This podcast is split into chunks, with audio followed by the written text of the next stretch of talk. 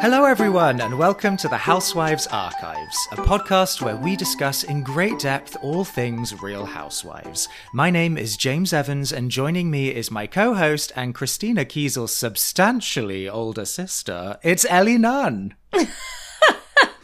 I love your cadence so much. Whenever you do the introduction, it feels like home. It's amazing, isn't it? It's very mellifluous, It's if I do say so myself. It's so mellifluous. Did I ever tell you about how a girl at school once first met me?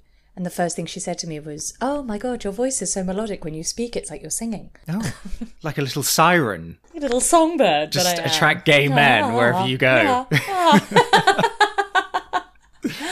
Ah, girl. A little sex magnet. I did a reading competition once, and an old lady came up to me afterwards and she said that I should read to the blind. It's like you've got a face for radio. Yeah, exactly. Yeah. Wow. and that lady was Ellie Nunn. Yeah. it was a Meryl Streep. Yeah. My sister used to do like reading with refugees, and the little girl that she was given went to the coordinator of the entire project and asked to be given someone else because she That's said that she was the most boring person she'd ever met. Wow. That girl had been through some things, and that just was, Yeah. that really Tipped her over the, biscuit, edge. Yeah. She was like, Nope. "No, no, I'm not I am up with this not bullshit." having this boring a volunteer." Put some character into it, please. Exactly. How are you this week? I'm okay. Hmm. I'm definitely have been giving credence to our lovely fan calling us failing actors. No. Um, no, I've, I've had a bit of true. a bumpy, a bumpy work week, but guys, authenticity and vulnerability is where it's at. Exactly. And I'm actually hosting a concert next week specifically for unemployed actors to kind of give them the platform to get to perform and reconnect with their work and, and reconnect with an audience. And I was just saying to James that I was in for a job where I secretly was hoping I was going to get it and that I was going to be able to be like, guys, it's okay to be unemployed. But also, I have a job, so it's fine. And I didn't. So now I have to just stand up there and be, be authentic and be vulnerable. I'm not in the mood. That's not what we do here. No. Where there'll always be Budapest. Budapest. There, will- there will always be Budapest. I literally just got an email about the flights. It was really funny. It's like the expenses team will absolutely cover a cab to London Victoria for you to get the Gatwick Express. Oh, God. Too kind, guys. no expense spared. Indeed. First class all the way. Oh, get that EasyJet goodness. Mm-mm-mm. I have a fun story to tell you this week. Oh, I love that. So I had arranged to have some drinks with some friends last Sunday because we were with some friends because we're all going our separate ways for the summer, and God, what is this, Harry Potter? Like, one of my friends goodbye, right, every day.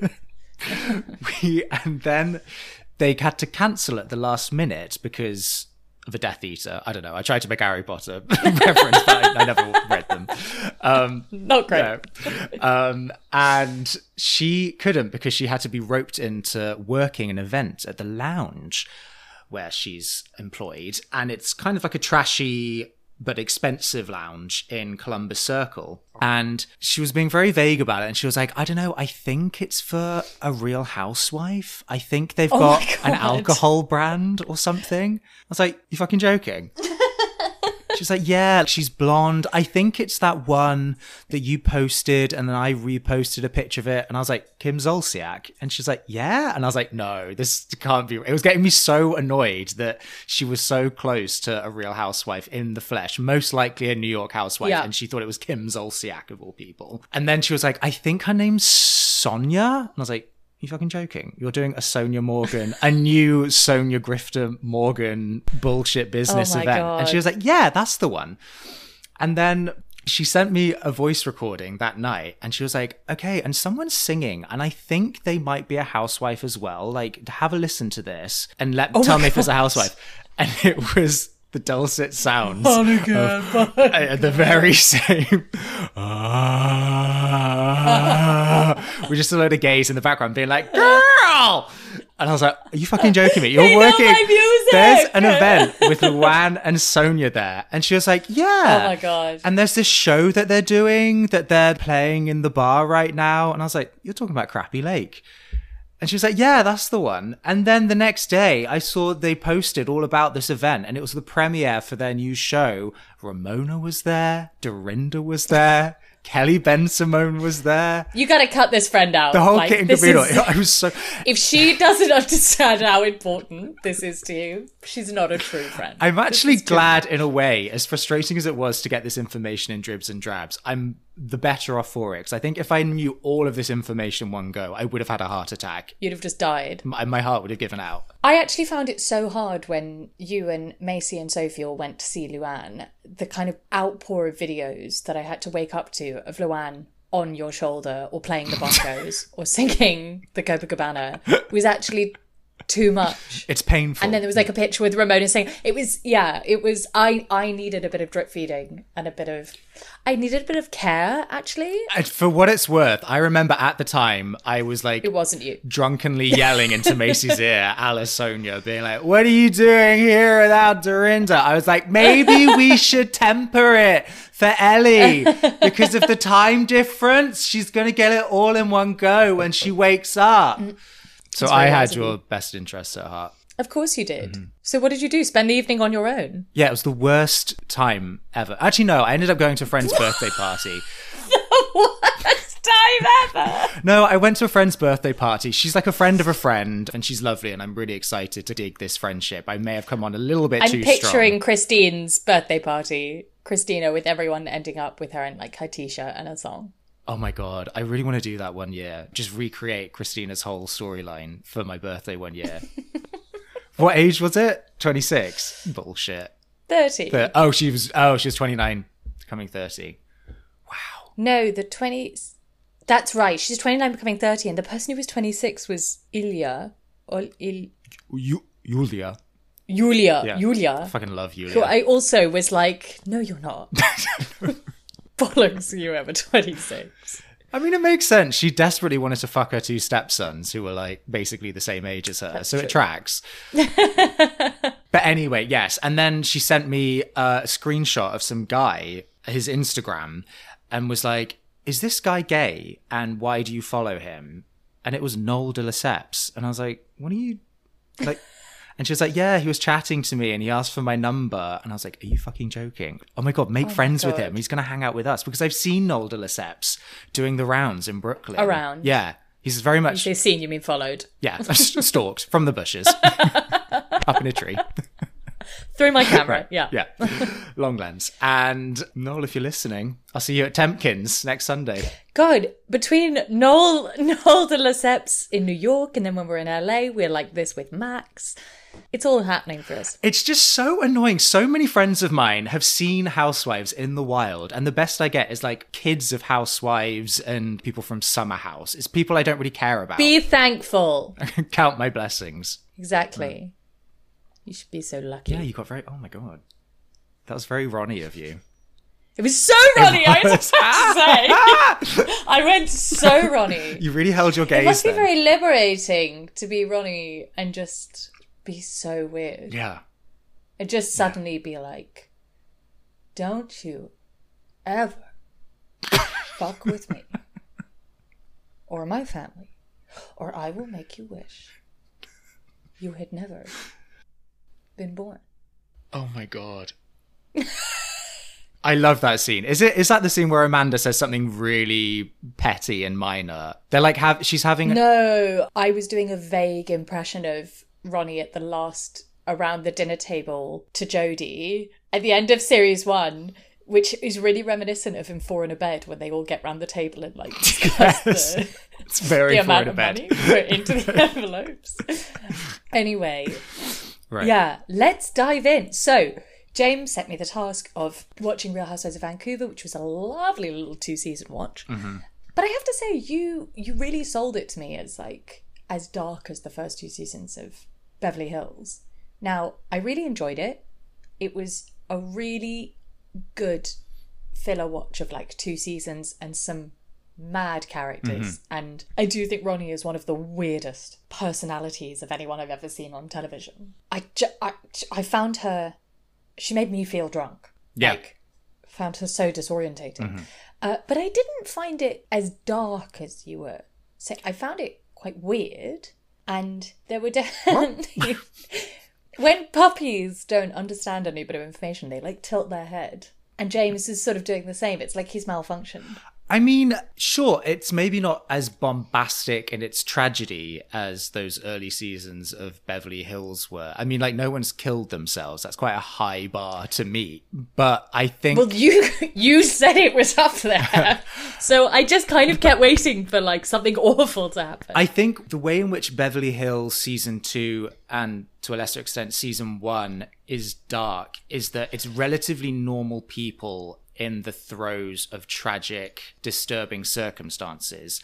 And the way in which Vancouver I find very dark is that it's just a showcase of sheer brute sociopathy and severe mental illness. On a base level, I've never had such a bodily reaction as I have to seeing Ronnie Negus on television and also Jody Claman as well. It's almost like a reverse Midas touch where just everything they touch dies. It feels like a Greek poem in some way. Like it should be like a little story of metamorphosis or something. what is Jody's deal?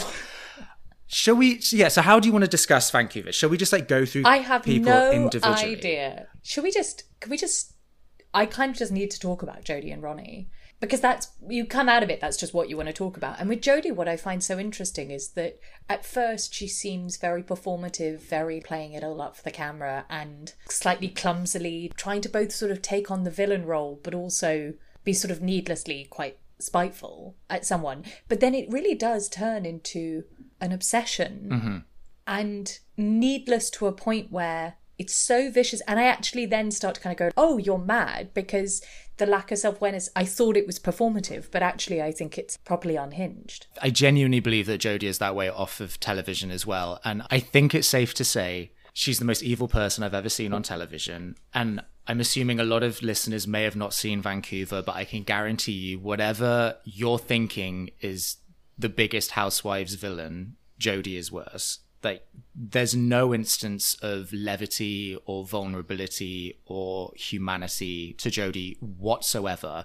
Because even with someone like Jen Shah, who I do think genuinely displays instances of sociopathy, you can at the very least register instances of emotion in her, even if it's all very self serving and she's manipulative with it. It's there. With Yeah. Jody, there is no sense of humanity. I think she actively takes pleasure in exerting pain and misery on others. And I, I don't even think she's a sociopath. I think she's a psychopath, and the world is genuinely a worse place for having her in it. is that too much? Can you run us down some like top Jody villain moments? Because I'm assuming a lot of people listening won't have watched the. Well, I think to describe her vibe, what I find unnerving is that she presents as such a pantomime villain. Because, first of all, she's tiny. Yes. She's like five foot tall. And she's constantly parading around, like cackling, and she's in tiaras and furs and tutus. Fur, she yeah. kind of looks like a manga villainess or something. And it's appropriate that she comes to that Alice in Wonderland tea party at the end of season two dressed as the Queen of Hearts because she is that. And that's also, she looks no different to how she looks normally. She's very over the top. Yes. And even the way she speaks, like, everything is just this husky, villainous drawl of like, I loathe Mary Zilba. But it's weird. It's like a husky drawl, but it's also an incredibly like nasal, cartoony voice where it's all like. Yeah, yeah. There's such a cackle, and she like has this weird catchphrase of like Jewish sex, which doesn't. I don't know what that means. mean anything. She's not funny. And funny. everyone at the end is like, "What is Jewish sex?" And she's like, "It's just a saying." Yeah. Oh, that was good. Okay, yeah, you're you're better at doing Jody than me. And she just thinks that everything. she's like, it's disgusting, and like she's with all all the fillers. Shame on cheek you, Mary. And her midriff. I mean, who does she think she is? She's disgusting Oh, that- slut. And it's just it's misleading because it's so camp in its presentation, but there's no fun Yes. or charm to her. She is just a straight up cold. Did you just say chomp? She's a straight up. What did you think I said? Did you say no? I okay. My ears heard warm or chomp rather than warm. Oh my god, I did say that, didn't I? Oh my god. Oh, Ellie. I might be wrong. Well, no, I think you're right. They're not warm or not, Sabala.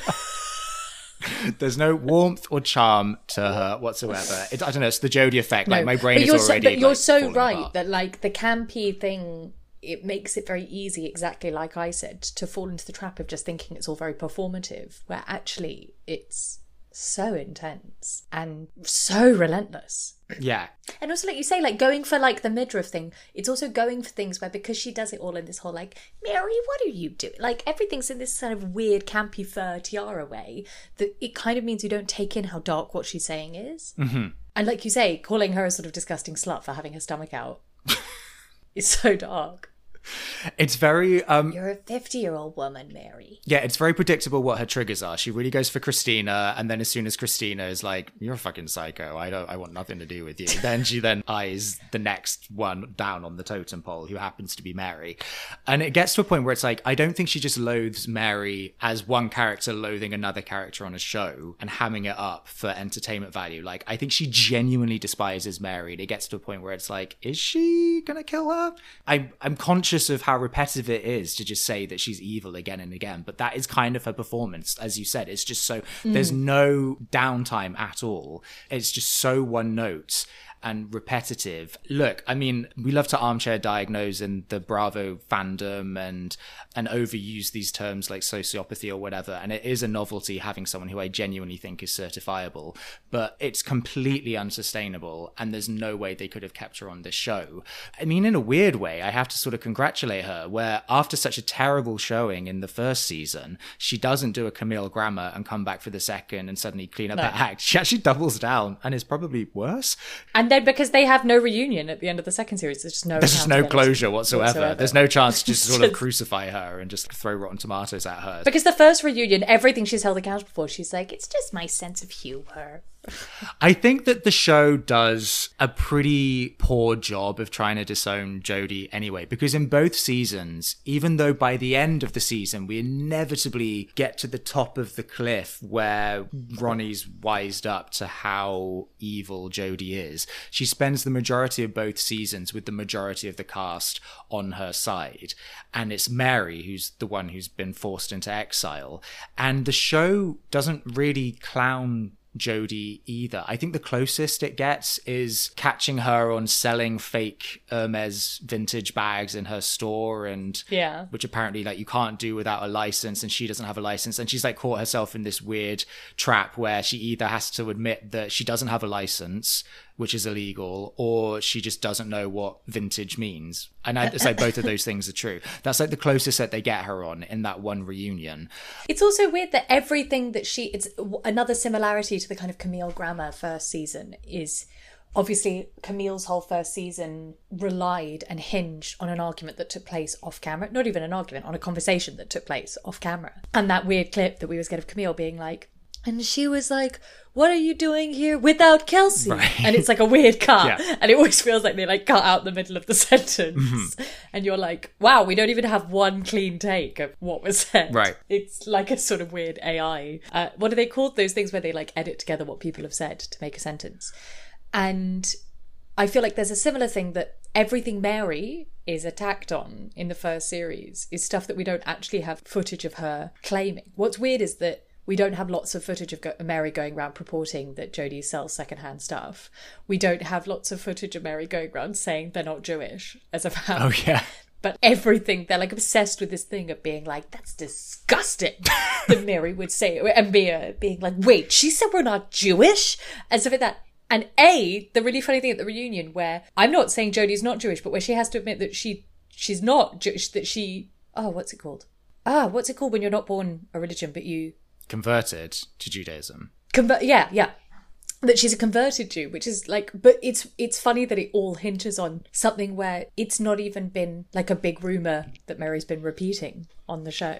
I also think it's it's interesting to note as well. Usually with the housewives villains, you inevitably come to a storyline or you uncover a bit of backstory where it reveals something about their past and they have some kind of trauma and you're like, oh, I get it now. They were Like abandoned by their yeah, yeah, yeah. mum or they're lashing Yeah. out because they need attention, good or bad. But with Jody, it's just like, nope, she just likes terrorizing people just for the fun of it. I mean, like highlights include things like organizing a dinner on the night of Mary's birthday. It's so horrible. and then forcing everyone to come. And the worst bit being And they all come. that scene where Ioulia turns up at the door and you're like, yeah, like Ioulia took Mary's side and didn't fall for this weird, like, no, you have to be there. And then Ioulia's like, okay, so I'm not going to be coming to your party, actually, I have to go That's to this so thing. That was up. terrible Russian accent. Come on, you can do better than that, Ellie. I just want, oh, what's Russian?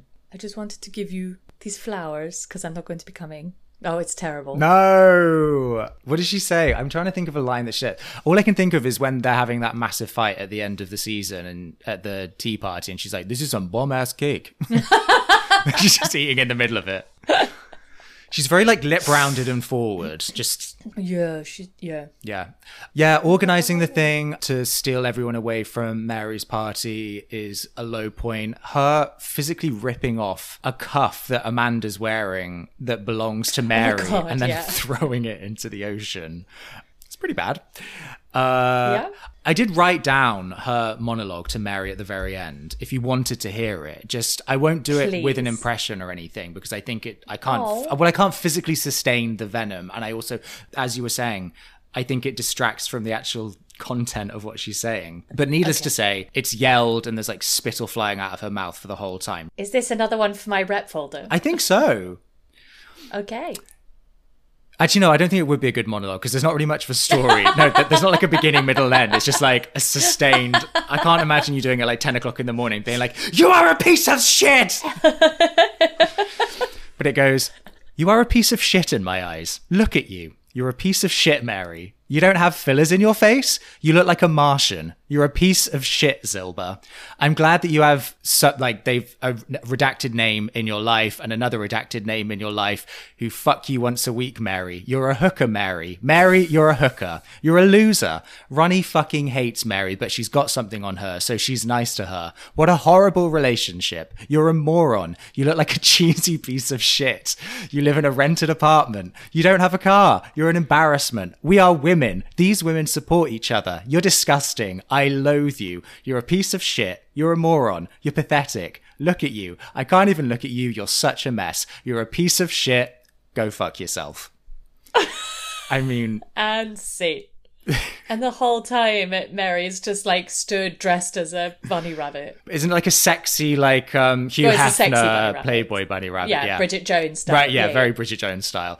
And it is what's impressive about that monologue is that it carries the whole gambit of every housewife's cliched insult of like, you rent, you don't have a car, you've got a mortgage out, You get house. fucked by guys. Yeah, and then of course makes you a hooker. that classic bit of hypocrisy at the end of like we're women, we should be supporting each other, and then immediately following it up with like you're a disgusting hooker piece of shit with fillers in your with face. fillers in your face. It's just like we as women support each other is the rallying cry of every misogynist Real Housewives. It just feels like Yes. that's like Vicki Gunvalson's existence distilled into one Yes, yeah, yeah. speech, like to Braunwyn or someone. Yeah. Oh, by the way, sidebar. Yeah. Uh, I was saying to James that I'm really gutted that Braunwyn's gone. Not because I necessarily like loved Braunwyn, but I just was finding her very good TV. And I can't believe that Gina and Emily just continue to exist. I don't want to live in this world if Braunwyn's not there and Gina And and Emily are. You know the one that I can't stand is when Emily was trying to be like, we're the new Tres Amigas with Gina and Shannon, and then was trying to like smack Shannon's bum. And I was like, don't try and be fun. Know who you are. You're boring Emily with the boring husband. Yeah.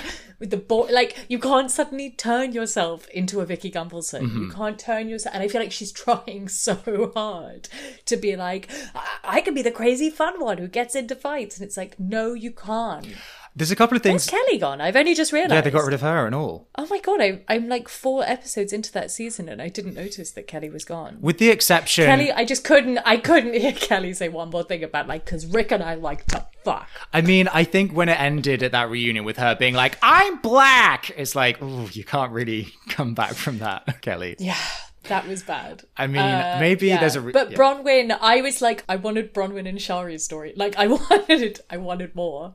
It's wanted... a legendary one season performance. It comes very close to rivaling something that Danielle would put out. Like, who in one season, during a flop pandemic season, no less, would give us a storyline Yes. where they come out as an alcoholic, come out as gay, come out as Yes. beating their husband. Yes. In what world would you get rid of her? I don't understand. I mean, maybe I'm not a producer for a reason, and maybe there's some thought to it, but it's not hard. Just keep the people who are good TV and get rid of the flops like Gina and. Emily. For a start, Gina and Emily should be the other way around. Gina looks like an Emily, and Emily looks like a Gina. And to this day, five years in, I get their names mixed up.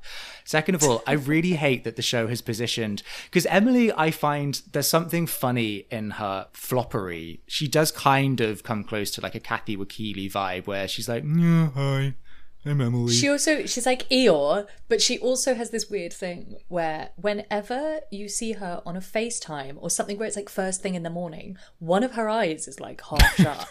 she's it's like the woman has this isn't I don't mean this as to be like a Jody, like your face is full of filler thing, but her face is full of such filler that it's like one of her eyes. it hasn't settled yet for the day. It's like it must take so much effort for both eyes to be open, under how like big the false lashes and stuff are. Yeah. But like one of them, it's like one of them's a bit droopy. Got to catch up, yeah. I've got a bald patch in my head. Mm, I'm stressed, man. But like the fact that Gina, the show occasionally there'll be something wacky happening, and then it'll cut to Gina giving a talking head about it, as if she's the comedic narrator. And I'm like, no, this should be Shannon right now giving us a funny little tidbit about what's Yeah. going on. Gina is the worst kind of housewife to be. She's not funny. She's not not that I care about this kind of thing, but like she doesn't give anything aspirational. She's like a cracked iPhone 4 screen of a person in every way. I just I really loathe Gina.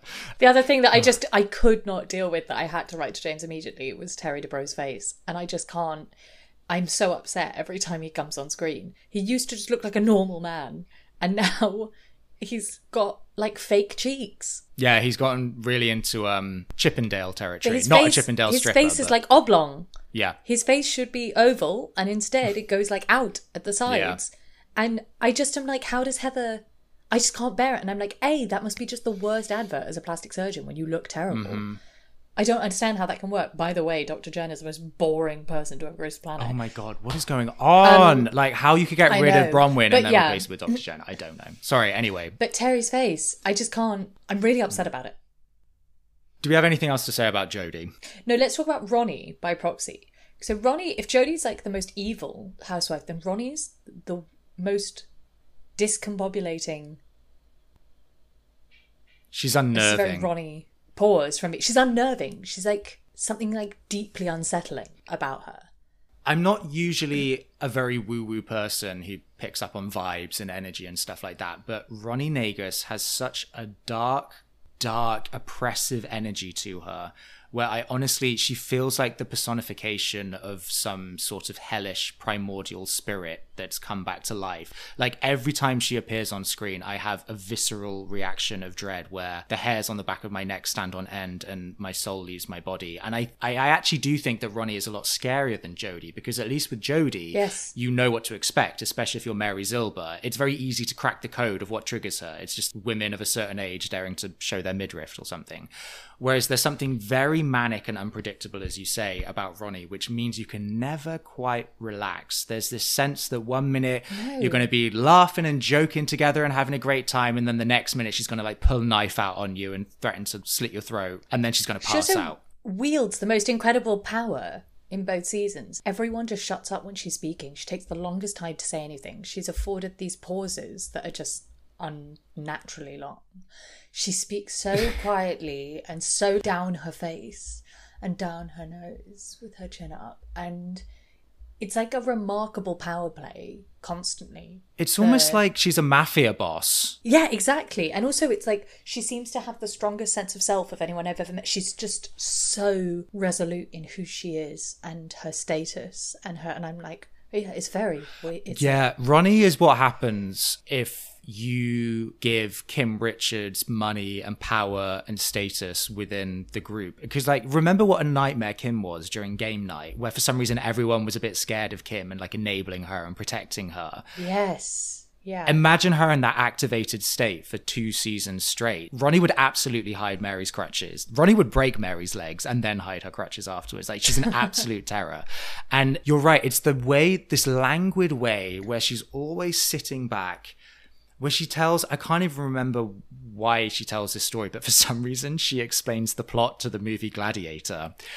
And she's like, Oh my god, yeah. She's also just obsessed with generally making comparisons of being like, do you know the story of the two wolves? of the, whatever. She's just like obsessed with bringing up like old folklore. she, yeah, she's, there's something very very drawn out. about She's it. Yeah. like my dad or something. Just being like, and she leaves court. she leaves these pauses and it's like eons go by and like flowers grow and wilt and die in that time and it's just oh my god you just feel the earth die in those long stretches of silence and yeah so there's this, a moment where this is what I was thinking about before when you were doing your impression of her, where in the second season, Ronnie is having a pretty mild housewives argument with Amanda, and Amanda says something quite tame and standard for housewives. And Ronnie, just out of nowhere, is like, You better shut the fuck up right now, you little bitch. Or I'll come to your house at night and strangle your kids. Or something equally unnerving like that. And Amanda basically has a panic attack in response to it. And it's what's so scary is that it's not even an outsized response in an Erika Jayne kind of way, where suddenly she's very activated and has this forward energy of like, You better shut the fuck up. It's like she's still slumped back in her chair slurring these Mm-hmm. threats with the same pilled out energy, and no one stops her. It's so weird that not only does no one stop her, but everyone just goes with whatever. She goes on this arc through the two seasons of being not just Mary's friend, but Mary's oldest best friend of 20 years, where it's like a marriage, to within like one episode of the first season being against Mary for saying that she got her drunk or enabled her drinking or something Yeah. to this endless roller coaster up and down. And what's strange is the way that everyone in the second season in particular has her back as if she's discovering she's in a toxic relationship. And everyone's like, yes, you finally get it. Like you're being used by this person to like the most. Mary's this incredibly boring, saccharine non event of a person, and everyone's acting like she's a psychopath. She's like evil incarnate. Yeah, it's so strange. Everyone's acting as if Ronnie has like no power in that relationship. It's so bizarre. It's odd, yeah. The ratio of Ronnie's reliability or unreliability as a narrator to the power of her word is so off. Where Ronnie, I do not trust any recollection that she has or her side of any story, but it is almost like mm. whatever her word is on the great Mary Jody war of 2012 is gospel to the point where Ronnie mm-hmm. becomes this sort of coveted territory in the war between the two women. And wherever Ronnie's allegiance is, is sort of the proxy for whoever's winning the war. And it, that always seems to change on a day to day basis, seemingly for no rhyme or reason, which just adds a whole mm-hmm. other level of chaos to the whole thing. And for the entirety of basically both seasons, I think it feels like this Sisyphean effort to get Ronnie to open her eyes to see just how awful Jody truly is and to cut her off for good. And we finally get there at the end of the season one finale, in which Ronnie, as you say, deals with it in the best, most dramatic, almost biblical way possible, where she hires this It's ballroom incredible. to host a luncheon for the ladies, in which she announces very dramatically, like, one of the women at this table will wish they never met me. It's very Jesus at the Last Supper.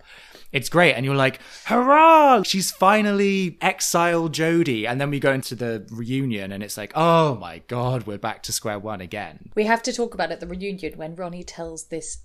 Now, there's my rep monologue, her story about her daughter Incredible. nearly dying. Incredible. and the whole thing is sort of very moving, but also it's about choking on a piece of steak where there's something unexpected about it because I think because her daughter has had medical needs, I think you assume when the story begins that it's going to be that like something happened with a pre existing condition. Right. I don't think you expect the choking on a bit of steak story. Mm-hmm.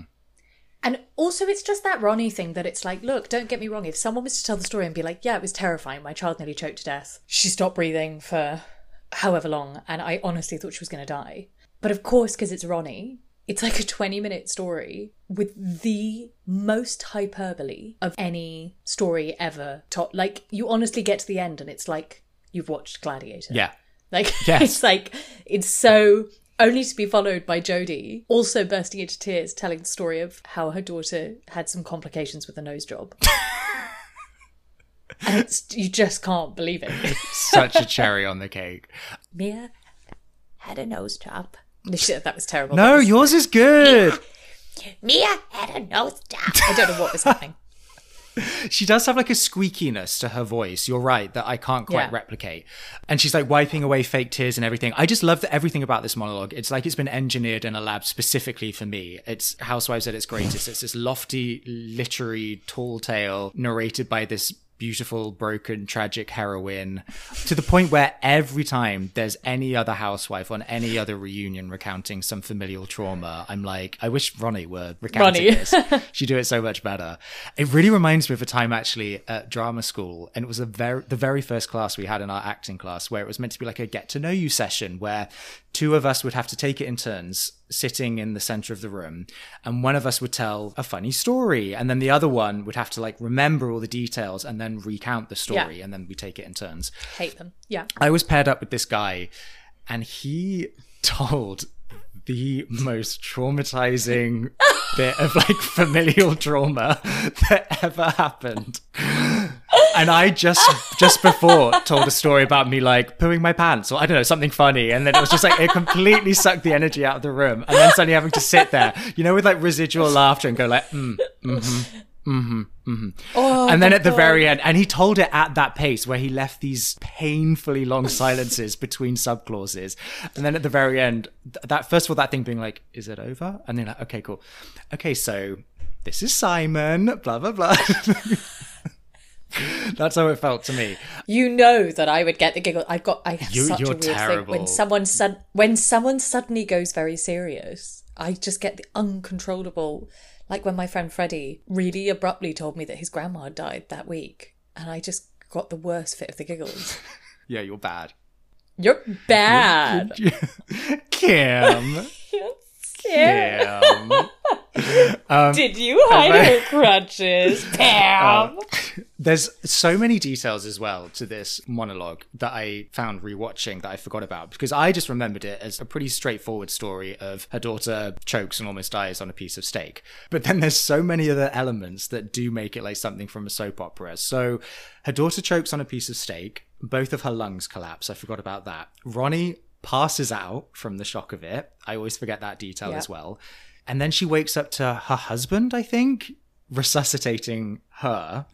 And then her housekeeper, who she introduces as my beautiful friend and my housekeeper.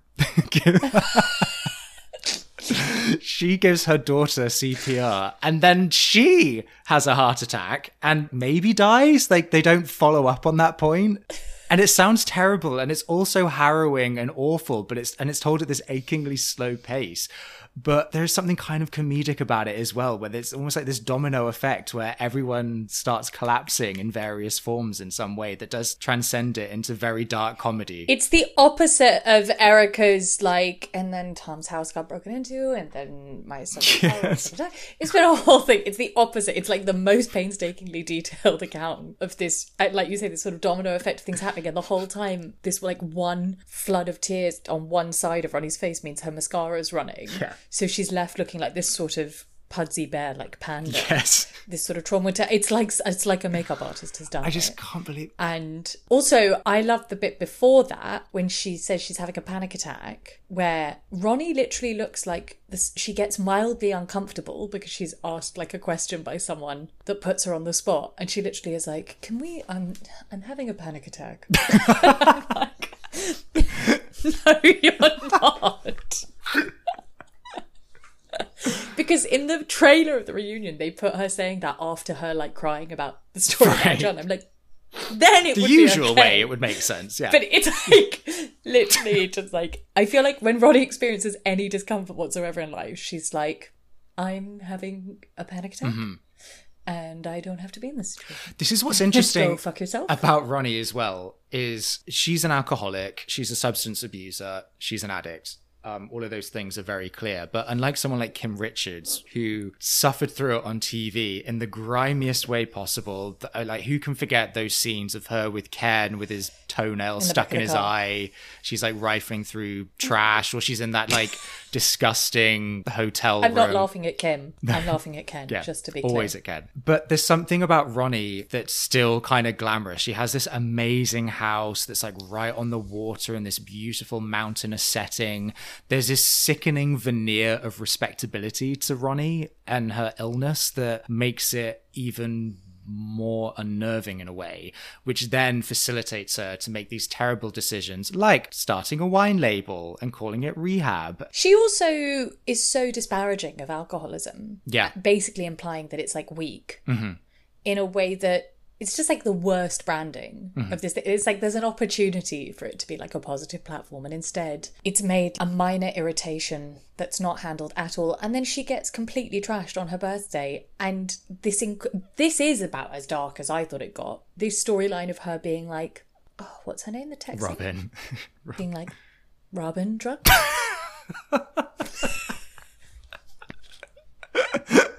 I was fine when I got on the boat, I love it. And I don't remember getting off the boat.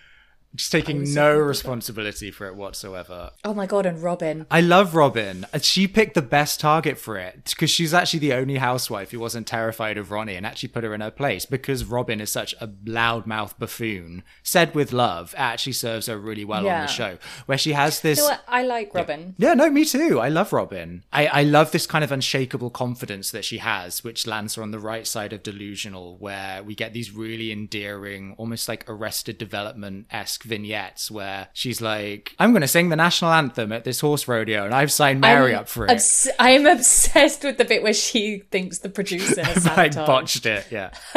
CD. She's like, that's not me. Do you hear that? Where she's like, that jump up, that's it sounds terrible. Yeah. And she's and she's saying, he put the low note next to the high note. And it's like, I don't think that he was like I feel like literally that's the tune where it's like, in the land of and she's like, you hear that? Yeah. It's Yeah. like I, I don't think sabotaged you. She's a really good force as well because she's so self assured that it serves her. So She, I know. Why did I go so posh then? She's very, very self assured. She's so self assured. in the dynamic because what's so compelling about Vancouver is that there is this core trio of doom that kind of provide the thrust through both seasons and then everyone else sort of mm-hmm. cowers around that and then you have Robin who just sort of like steamrollers her way through and she kind of treats her enemies and her allies alike so she was more than happy defending Mary usually by herself against the cast majority but she was also very firmly mm-hmm. but fairly pointing out instances to Mary where she'd fucked up a bit and she sort of needed to hold her to account. And in the same way she really mm-hmm. didn't cower from Ronnie and Jody which meant we got these great scenes where when Ronnie falls off the wagon after white knuckling her way through sobriety for half a season and accuses Robin of drugging her Robin is like no bitch you damn well fell off the wagon to an alcoholic baby the vodka don't matter and it's like that's the person we need to stand up to a bully like Ronnie I like the bit when she's saying to Amanda, she doesn't look like an alcoholic. She's like, she's not, a, she's not in the garbage. She's not dirty. she's not, yeah like, oh can't argue with that I guess yeah Um, wow, I think I'm about to take Texan accent off my CV. me too Oh. So then, who else? You've got Ioulia and Amanda. Amanda to me is so dull that she's just bitchy and wispy and just quite irritating. I think Amanda and Reiko are probably the only two duds in what is otherwise very strong casting for the show. Like, even if people don't provide a strong dramatic thrust, they're still entertaining in their own quirky way, like Ioulia. But Amanda has just so clearly been cast to bolster I Jody's. quite liked Reiko. Are you fucking kidding me? Are you thinking of Are me? you fucking. Oh, you like cars, do you? Should we go and see some of our cars? driving around in our cars. I did a little Bollywood dance. Reiko and fucking I liked that sucks. she was accused of randomly like cheating on her husband out of nowhere. No, she, I mean she was dull, but I found Amanda annoying. I didn't find Reiko annoying. Yeah, no, Amanda's annoying. Amanda was just kind of in a constant state of like, I've Amanda been with her cast to boyfriend, who be. literally I thought was her son. That first when I saw the clip introducing him before the scene, Yeah. and she's like bought him clothes and he's trying them on, I thought it was her son. He's quite hot, isn't he? Isn't he? He looks like 14. Okay, no, I take that back. Not inappropriate. Better take it back. Um, I do like Amanda taking a sip of a regular alcoholic mojito and That then having amazing. like a DEF CON meltdown about how she's like fallen off the wagon. It's Not okay. and everyone's rallying around her, and then Ioulia, of course, of all people, is like anxiously like eyeing her watch in the exit and being like, "This bitch is fucking crazy." well, not just that, just having a sip and being like, it's not that strong. Yeah, it's fine. Give it to me. Oh, oh god. Yeah. that was like Dracula. Anyway, um, shall we talk about Mary? yes. Well, obviously, I'm Team Mary. There's no way you can't be. However, I, You're my hero. I think it features in every episode of it both seasons. Elvis Presley, it ain't the way James Dean. You're I my love hero. the bit when they're when they film the music video double time. I know. It's like, "It ain't Elvis Presley, it ain't cool And then when they play it, it's like, "It ain't-" I'm like, oh, so clever. I know. It's like behind the scenes. It's great. I'm the hero. I do think though that the relentless this is maybe a hot take that the relentless bullying of Mary does sort of romanticize her a bit and paints her as more of a hero than does. she really is. it I agree, and I I don't agree with Jody, but there's a bit in the reunion where she's saying you're always the victim, which means everyone else has to take the position of like the bully, and it's like, well, Jody actually is a bully, Right. But it's true that Mary is quite heavy-handed with like the scene when she meets up with Amanda and gives her a load of birthday presents. And it's like it's absolutely fine if you can't be friends with me because you're friends with Jody, and it's like it's a bit it, it, it's all like quite saccharine. It's to the point of being a bit passive aggressive. I think she has that kind of Kyle Richards uh, affectation where I think she's so desperate to be liked. I think it's affected, yeah, definitely. I think yeah. she wants to be seen as a good person in capital letters. absolutely. And I do think she slightly gets off on being the victim to the point where there's something a bit gluttonous about her I agree. Can we talk about the scene where she gets the phone call where she's like, "What? This is one of my favorite stories ever. I have to go." I never And talk about housewives to my parents, but this is one story I did have to detail to them from A to B. It's so funny. So, the context of it is that all the housewives get together to essentially confront Mary for being a habitual liar, because that's one of her several personality flaws. We get these instances where apparently on and off camera, she's a bit of a fibber or she manipulates the truth a bit. And Mary, quite rightly, doesn't want to sit there and take it anymore. And rather than just getting up and walking out and saying, I'm leaving you bitches, she decides to fake a phone call from a friend where, as Ellie was saying, she's like, Hi, what? Oh my god. Oh my god, he's been hit? He's in the hospital? Oh my god. Oh my god, I'm coming right away. And then she's like, guys, I'm so sorry, but I was just talking to Debbie and her son has just been hit by a car and he's in the hospital and he's in a coma and I have to go and see him right now. She's completely forgotten because she's an idiot that Ioulia also happens to be friends with Debbie and so immediately phones up Debbie and is like, It's like I'm gonna phone her and check she's okay. and then Debbie, now is it, does he get hit by a car? Has she made up the whole thing or she's just embellished no, it? it's that she says she misheard, and her friend said his foot's so swollen it's like it's been hit by a bus or something. And she's like, "Your son got hit by a bus." but what's great about it is that she could almost get away with being like, "I misheard, I misheard," but she then is like, "I have to go because." She then makes My kids another are at lie. home. She makes up another thing. She's like, there's a And party. Like, I have to go. I have to go now. like the And, police they have been to go called. They're going to break up this party. And then she just ends up like hanging around the restaurant. Rather than leaving the restaurant, she stays in full And view of the other women with some gays having a glass. And then of it's wine. like, oh, I got something wrong. It's like, like you say, she should have just been like, fuck you guys, I'm gonna go and sit it's so fucking with my friends. That is very funny. I do respect her for standing her ground and not running away like Lisa Vanderpump or someone, but I just wish that she would fight back. You almost feel Jody going, What is wrong with you? Just hit me back. And it feels like two seasons of Alexis at that Cut Fitness dinner fight where she's trying to make a gracious, dignified exit while Tamra's screaming at her. You know what? But like she does sometimes. I think it's easy to forget. Like in the first season, the scene where she kicks them all out the house and into the lift, and there. The one thing I have to give Mary credit for is that when she did fight back, it was so blown out of proportion, like she was psychotic. Yeah. That I feel like that hasn't necessarily given her an indicator that that helps her. Mm-hmm. And she's got far more praise and won over like viewership by taking it and everyone being like, it's so unfair because Mary doesn't do anything wrong, than fighting back. Yeah. I think if it had gone on for more seasons, I agree. If there'd now been another season, you'd be like, she has to come up to that level, otherwise, it's just, it doesn't work. Yeah. As TV. And to be fair, she does kind of try and give it back to Jody at the Alice in Wonderland saying She just gets steamrolled. No, doesn't she, isn't she just like you're pathetic? And it's like Mary, if I had a pound for every time we get a talking head of you going, it's pathetic, I'd be I'd be a rich man. Okay. Where do you stand with her friendship with Ronnie? I, I think it's weird. I think it's like I, I kind of believe that they've had a friendship for a very long time, and I I believe you look at Ronnie's life and her home, and like her on a good day, and probably like you could think you had quite a nice friendship with that mm-hmm. person, and get by on it. It's so toxic, and the whole thing of like you say how unsettling it is the way she can turn the, the thing i found most disturbing of both seasons was the thing of ronnie turning up drunk to her work and then writing to her basically saying like you like gave me alcohol God. i found that like super dark mm-hmm. Um i do kind of believe there's a friendship there and weirdly was almost like rooting for it Yeah, me too. Which I don't- I, I don't know why. Normally, I have no issue being like, "You're bad for each other." I think you're better off just cutting it off. well especially considering that like from the start they're introduced as friends and then ronnie's already like pretty horrible about mary It's classic quickly. Ronnie, reckless Ronnie, to choose a national television program as the platform to completely nuke a friendship of twenty decimate years. a friendship. Yeah.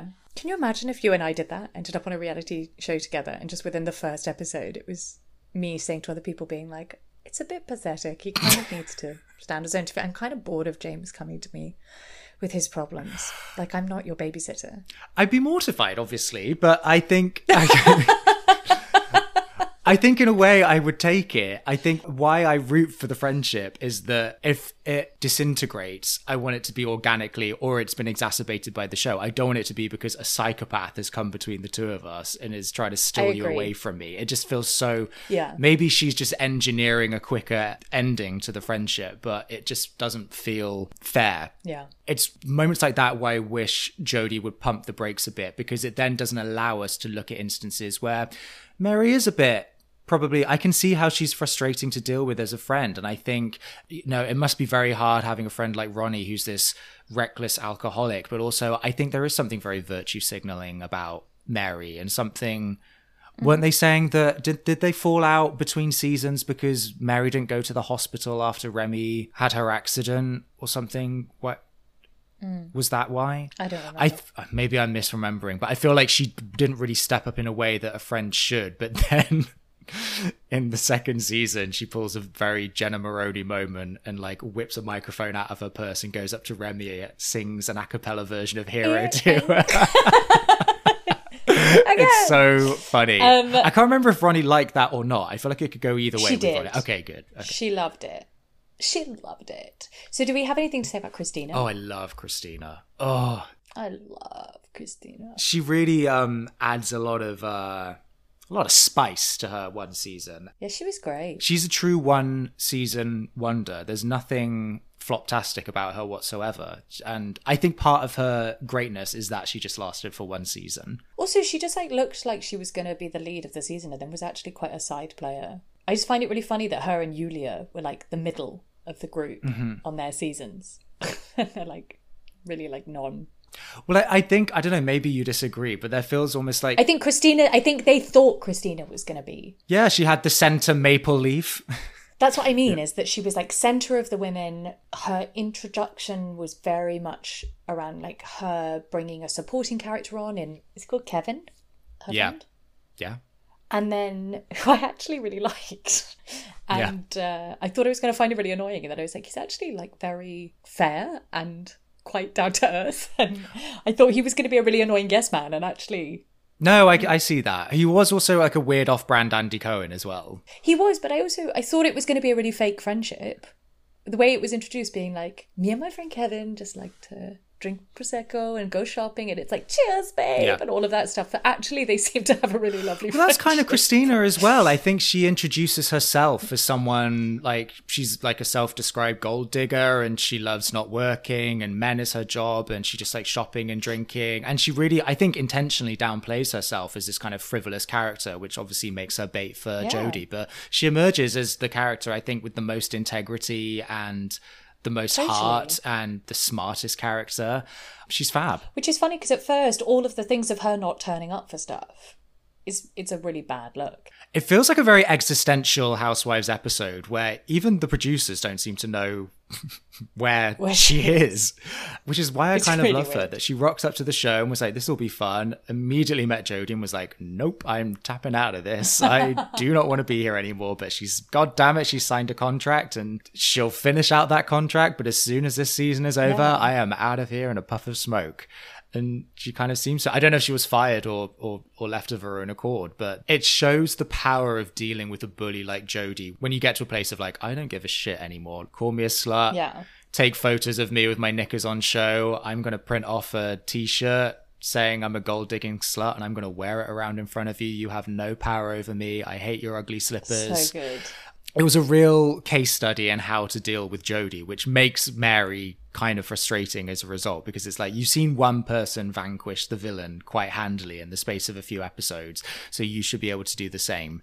And I have to give props to Christina's bit of revenge against Jody, which is one of the best instances of revenge I've ever seen on any TV show where she wins over Jody and then she buddies up to her adult daughter Mia, takes her out for drinks, and then implies or maybe does it for real that she fucked Mia and then basically spreads that bit, of gossip around the whole of Vancouver until it gets back to Jody and Jody's seething for the rest of the season. But Christina's perfectly impeccably polite to Jody every time she sees her. And I'm sorry, Yeah. but fucking your mortal nemesis's adult child and then acting immaculate to their face after the fact is A plus housewifery. It's very, very, very creative. I love it. It's moments like that where I'm like, I wish more people knew about Vancouver. So good. It's also, I definitely found it sad when I started the second season, and I was sad to lose. You do get attached to Housewives, and even though I think it's great that she only did the one season, I've had the same with the OC, with Heather coming back and such a big changeover where it's, I don't love change. And I was a bit like, oh, I was used to these women, and now I have new women, and I'm not warming to them. You don't like Noella? No, see through no- Noella's good. No, I do like Noella. It's the other two I find boring. Well, they're not long for this world. I'm just Spoiler I'm obsessed with Noella having a breakdown in a restaurant and that girl Nicole just being like, um, I'm really uncomfortable. Yeah, I'm like, you're shit at Come this. I can't even remember your name, but you're shit. bad. Was it? Is it? So bad. Have you gotten to the scene yet where they go to her house and Noella's been crying and she's like, "I've lost my voice because I've been crying." Yes, so I just watched it and it's like and she has like ASMR. she has tears on her breast. It's so it's it's amazing. The whole scene I love is her. whispered. Also, one of my students put up that Amsterdam dinner um, The on Instagram the other day, and I was just writing to him. No, Oh, no, just the normal right. one. But I was writing, being like, "She does defend, guys. She does defend." She does a thousand percent. Uh, Oh right, what are we going to talk about next week? I kind of want to talk about OC again. Should we talk about OC? Do you want to talk about Vicki because it feels like we still have some Yeah. untapped Yeah, stuff let's there. do that. Now that you've seen her all the way through. Yeah, I'd like to do that. Great. Yeah, yeah. That was easy. Yeah, Yes, exciting. Take us out. Thank you for joining us on this episode of the Housewives Archives. Make sure to click subscribe so you'll never miss a show. While you're at it, we would really appreciate a rating and a review and follow us on Instagram at Housewives Archives and spread the word to your friends as well. That's very important to us. Thank you for joining and we'll see you next time. Bye. I never said we're Oh, I'm so excited.